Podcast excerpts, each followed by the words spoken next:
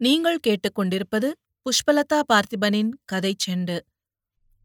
ஆசிரியர் சு. சமுத்திரம் எழுதிய வாடாமல்லி பாகம் ஒன்று. அத்தியாயம் பதினெட்டு. அவன் அந்த ஊர்பாதை வழியாய் நடந்து கருவேல மரக்காட்டை தாண்டி அதே இடுக்கு வழியாய் வீட்டுக்கு வந்தபோது வேப்பமரத்தடியில் ஒரே ஆண்கள் கூட்டம் தென்னங்கீற்று கொட்டகை வீட்டுக்குள் பெண்கள் கூட்டம் முற்றத்தில் பெரிய பந்தல் சலவைத் தொழிலாளி கொடுத்த வெளுக்கப் போட்ட சேலைகள் மேலே உள்ள கீற்று கொட்டகை ஓலைகளை மறைத்துக் காட்டின. பந்தலுக்குள்ளேயே ஒரு குட்டிப் பந்தல் விழா மேடை மாதிரியான ஜோடிப்புகள் கலர் பல்பு தோரணங்கள் அவற்றிற்கு போட்டியாக மாவிலை தோரணங்கள் முன்பக்கம் குலைவாழைகள் பூணூல் போட்ட பெரிய செம்பு. அதன்மேல் மஞ்சள் தடவிய தேங்காய் அருகே நாழி நெல் பக்கா. அதன்மேல் ஒரு விளக்கு. அதன் முன்னால் மேளச்செட்டு பீப்பி சத்தம். செட்டு மேளம் கொட்டியது. கூட்டம் முண்டியடித்தது பந்தியில் ஒரு வரிசை அதை பார்த்து கொண்டு மறுவரிசை. சுயம்புவை யாரும் சரியாக கவனிக்கவில்லை. அப்படி கவனித்தவர்களும் அவன் எப்படி வந்தான் என்பது மாதிரியும் பார்க்கவில்லை. பிள்ளையாருக்கு பெரிய பெரிய வேலைகள். ஆறுமுகப்பாண்டிக்கு அவசர அவசரமான சூழிகள். வெள்ளையம்மா பந்தி பக்கம் கோமலம் எங்கிருக்கிறாளோ?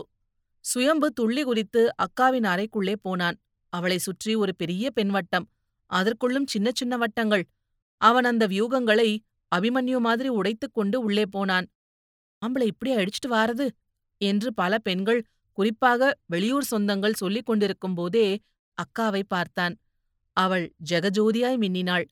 பின்னலை மறைக்கும் சரஞ்சரமான பூக்கள் உச்சந்தலையில் வெள்ளி வளைவு ஒளியடிக்கும் கம்மல் ஒளிவிடும் சிவப்பு மூக்குத்தி கண்ணொளி ஒரு பக்கம் பொன்னொளி மறுபக்கம் நீல மஞ்சள் காஞ்சிப்பட்டின் உடலொளி ஒரு பக்கம். அக்கா காசு மாலையும் கழுத்துமாய் ஒட்டியானமும் இடுப்புமாய் ஒளியாய் ஒளிரும் ஒளியாய் மின்னினாள். அபிராமி பட்டர் வர்ணிக்கும் அம்பாள் மாதிரி. மரகதம் தம்பியின் கைகளை பிடித்துக் கொண்டாள். அவன் பேண்ட் போட்டிருப்பதை பார்த்து பெருமகிழ்ச்சி. இங்கிலீஷ் டாக்டர்னா இங்கிலீஷ் டாக்டர் தான். ஒரு வாரத்திலேயே குணப்படுத்திட்டாங்களே. சுயம்பு சும்மா இருக்கவில்லை. ஏக்கா உன் மாப்பிளைய பார்த்து மயங்கி விழப் போற பாரு. அர்ச்சுனம் பல்வரிசைய பார்த்துவிட்டு பவளக்கொடி மயங்கினாளாமே. அப்படி. அப்போ மாப்பிளைக்கு தெத்துப்பல்லா உதட்ட மீறி வெளியில தலை காட்டுற பல்லா? எவளோ ஒரு சித்தப்பா மகள். இன்னும் பார்க்காத மச்சானை இப்போதே கிண்டல் செய்தாள். எல்லா பெண்களும் சிரித்தபோது ஒருத்தி அவசரப்படுத்தினாள். சரி சீக்கிரமா கோயிலுக்கு போயிட்டு வந்துடுவோம். மாம சடங்கு மாப்பிள அழைப்புன்னு ஆயிரம் இருக்கு. பையன் வீட்டார் வந்துகிட்டே இருக்காங்களாம். எம்மாள் மரகதம் இப்பவே இப்படி வெக்கப்படாதடி. அந்த ராத்திரிக்கும் கொஞ்சம் வச்சுக்கோ. ஏ சுயம்பு தம்பி இந்த ரூம நல்லா பாத்துக்கணும். எல்லா பொருளும் இங்கதான் கிடக்குது. யாரையும் வீட்டுக்குள்ள விடாத. சுயம்பு தலையாட்டினான். தம்பியை கோயிலுக்கு கூட்டிப் போக நினைத்த மரகதம் தம்பியின் தலையை வருடிவிட்டு நடந்தாள். சுற்றிலும் பெண்கள் சூழ தேரோட்டமாய் போனாள். சுயம்பு அந்த அறையை அங்கும் இங்குமாய் நோட்டமிட்டான். வெளியே ஒலித்த மேல சத்தம் வெளியேறிக் கொண்டிருப்பது போல் சிறுக சிறுக செத்துக் கொண்டிருந்தது. மணப்பெண் மரகதத்தை பெண்கள் கோயிலுக்கு கூட்டிப் போன போது அப்படி கூடவே போகாதது சுயம்புவுக்கு ஏகப்பட்ட மகிழ்ச்சி. இந்த அறையையும் அறைக்குள் இருப்பதையும் பார்த்து கொள்ள வேண்டும். எவ்வளவு பெரிய பொறுப்பு. யாரையும் உள்ள விடக்கூடாது. டேவிட் வந்தாலும் கூட. டேவிட் நீங்க வருவீங்களா? அக்கா கிட்ட ஓடி போய் டேவிட் லெட்டர் போட்டாரான்னு கேட்கலாமா வேண்டா அக்கா தப்பா நினைப்பா. சந்தேகப்படுவாள். சுயம்புவிற்கு டேவிடை நினைக்க நினைக்க பாலைவனம் பசுஞ்சோலையானது. கண்கள் தானாய் குளிர்ந்தன. பற்கள் உதடுகளை தேனாய் கவ்வின. அந்த அறையை அவன் உற்று பார்த்தான். அதோ அக்காவின் நிச்சயத்தாம்புல புடவை. டேவிடுக்கு பிடித்த வெளிர் மஞ்சள் கலர். சுயம்பு சிறிது யோசித்தான். ஆனாலும் டேவிடை நினைக்க நினைக்க அவன் உடம்பை அடக்கிய ஒன்றை அடக்கப்பட்ட ஒன்று அடித்து போட்டு விட்டது மாதிரி தோன்றியது. அடக்கப்பட்ட மண்ணின் மைந்தர்கள் பீரிட்டு எழுந்தால் எப்படியோ அப்படி. சிவனே என்று உள்ளே கிடக்கும் தீக்குச்சி உரசப்பட்டால் எப்படி சக்தி வெளிப்படுமோ அப்படி. கதவை சாத்திக் கொண்டான். தாளிட்டால் தப்பாய் நினைப்பார்கள். கொஞ்ச நேரம் வரைதான். அக்காவும் அவள் பட்டாளமும் உதிரமாடன் கோயிலுக்கு போய்விட்டு வீடு திரும்ப அரை மணி நேரமாகும். இது பத்து நிமிட வேடம். சுயம்பு புடவையை மட்டும்தான் கட்ட நினைத்தான். ஆனாலும் அந்த பாவாடை அது உடம்பில் பட்டாலே ஒரு சுகம். பேண்ட்டுக்கு மேலே கட்டிக்கொண்டான் ஜாக்கெட் இல்லாத ஒரு பாவாடையா? பிரா இல்லாத ஒரு ஜாக்கெட்டா? சுயம்பு பெண்ணாகிவிட்டான் பீரோ கண்ணாடியை பார்த்து குங்குமம் இட்டுக்கொண்டான் அப்படி குங்குமம் இட்ட தன் சொந்த கையையே டேவிடின் கையாக பாவித்துக் கொண்டான். வளையல் கிடைக்குமா என்று அங்கும் இங்குமாய் நோட்டமிட்டான். அதற்குள் அந்த அறையின் கதவு ஒரேடியாய் திறக்கப்பட்டது. ஒரே பெண் பட்டாளம். வெளியூர் வாடை ஆனந்த கூத்தாய் பேசினார்கள். பொண்ணு ரொம்ப ரொம்ப அழகா இருக்கே. அண்ணன் கொடுத்து வச்சவரு. ஆனா தலை ஏன் இப்படி மொட்டையா? முடி அப்படி? உறுத்தி கேட்டாள். மைனி கொஞ்சம் பின்னால திரும்புங்க.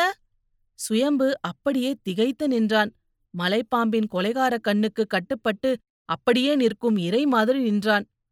முன்னாள் பிள்ளைத்தாய்ச்சியை குழந்தையும் கிடுப்புமாய் பார்த்தான். அவளோ கல்யாண மாப்பிள்ளையான அண்ணன் சொன்ன சில சந்தேகங்களை மனத்தில் திருப்பிக் கொண்டு அதே சமயம் அவசரப்படக்கூடாது என்று சில சந்தேகங்களை கேட்டாள். நீங்க தான் மணப்பொண்ணா? இல்ல பொண்ணுக்கு தங்கச்சி. பேரு? பேரா? பேரு அவனுக்கு உடனடியாய் பொய் சொல்லத் தெரியவில்லை. அவளோ அவன் அருகே பேயாகப் போனாள். மற்ற பெண்கள் தடுத்தும் கேளாமல் அவன் கரண்டை காலில் நீட்டிக் கொண்டிருந்த ஒன்றை பார்த்துவிட்டு அவன் சேலையை உரிந்தாள். பாவாடையோடு நின்றவனை பார்த்தாள். அந்த பாவாடைக்கு மேலே பெல்ட் போட்ட பேண்டின் வட்டம் கீழே அதே மாதிரியான இரண்டு சின்ன வட்டங்கள். ஆரம்பத்தில் அவள் கூட கத்தப்போனாள் ஆனாலும் நிதானப்பட்டாள்.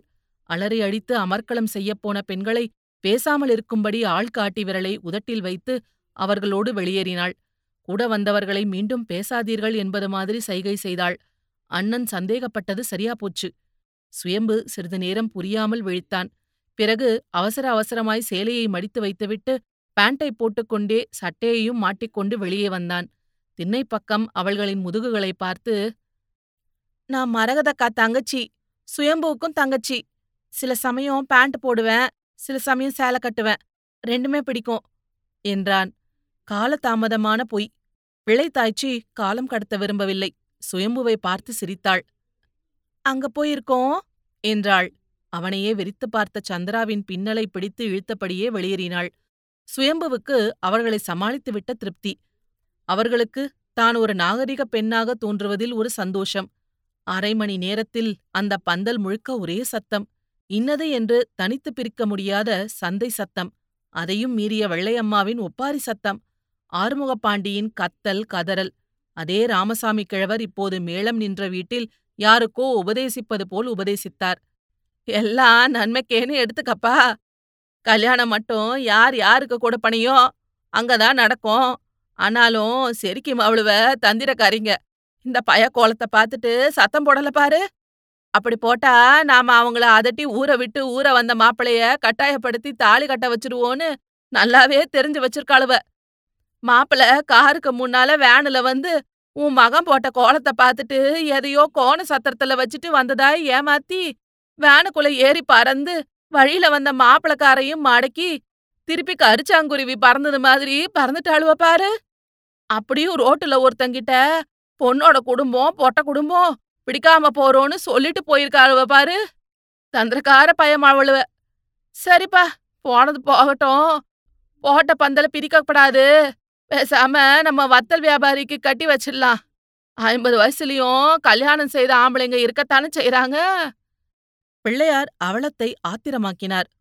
மச்சான் யானை படுத்தாலும் குதிரை மட்டம் மச்சான். இதை விட கண்ணுக்கு கண்ணா வளர்த்த மகளை எருக்குழியில புதைச்சிடலாம் மச்சான். நீர் இப்போ எனக்கு மச்சானா பேசல. அந்த செரங்க பயலுக்கு பெரியப்பாவ பேசுறீரு. வீட்டை விட்டு போறீரா மச்சான் ராமசாமி கிழவர் வீராப்பாய் போனபோது பிள்ளையார் சுயம்புவை தற்செயலாய் பார்த்துவிட்டார் ஒரு கம்பை எடுப்பதற்காக மணப்பந்தலை இழுத்து போட்டார். அது சரிந்தபோது ஒரு கம்பை உருவினார். சுயம்பு மேல் மேலும் கீழுமாய் உச்சியும் பாதமுமாய் படரவிட்டார் உச்சி பீய்ந்தது நெற்றி பீரிட்டது சுயம்பு அங்கும் இங்குமாய் ஓடினான். ஓடிய பக்கமெல்லாம் அடி. பிறகு அப்படியே நின்று கொண்டான். கையை கட்டிக்கொண்டு அடித்துக்கொள் என்பது மாதிரி. பிள்ளையாரை நாலு பேர் பிடித்துக் கொண்டார்கள். ஆறுமுகப்பாண்டி அப்பாவின் வாரிசானான். அந்த கம்பை எடுத்தே தம்பிக்கு மூக்கில் ரத்தம் வடியுமாறு அடி கொடுத்தான். தோல் தோலை உரித்துக் காட்டினான். அப்போது மரகதம் கோவிலிலிருந்து அலங்கோலமாய் வந்தாள். நான்கு பெண்கள் அவளை பிணத்தை பிடிப்பது போல் பிடித்துக் கொண்டனர். கல்யாணம் ஆகும் முன்பே கலைந்த நெற்றி விரிந்த முடி. சுயம்பு எக்கா?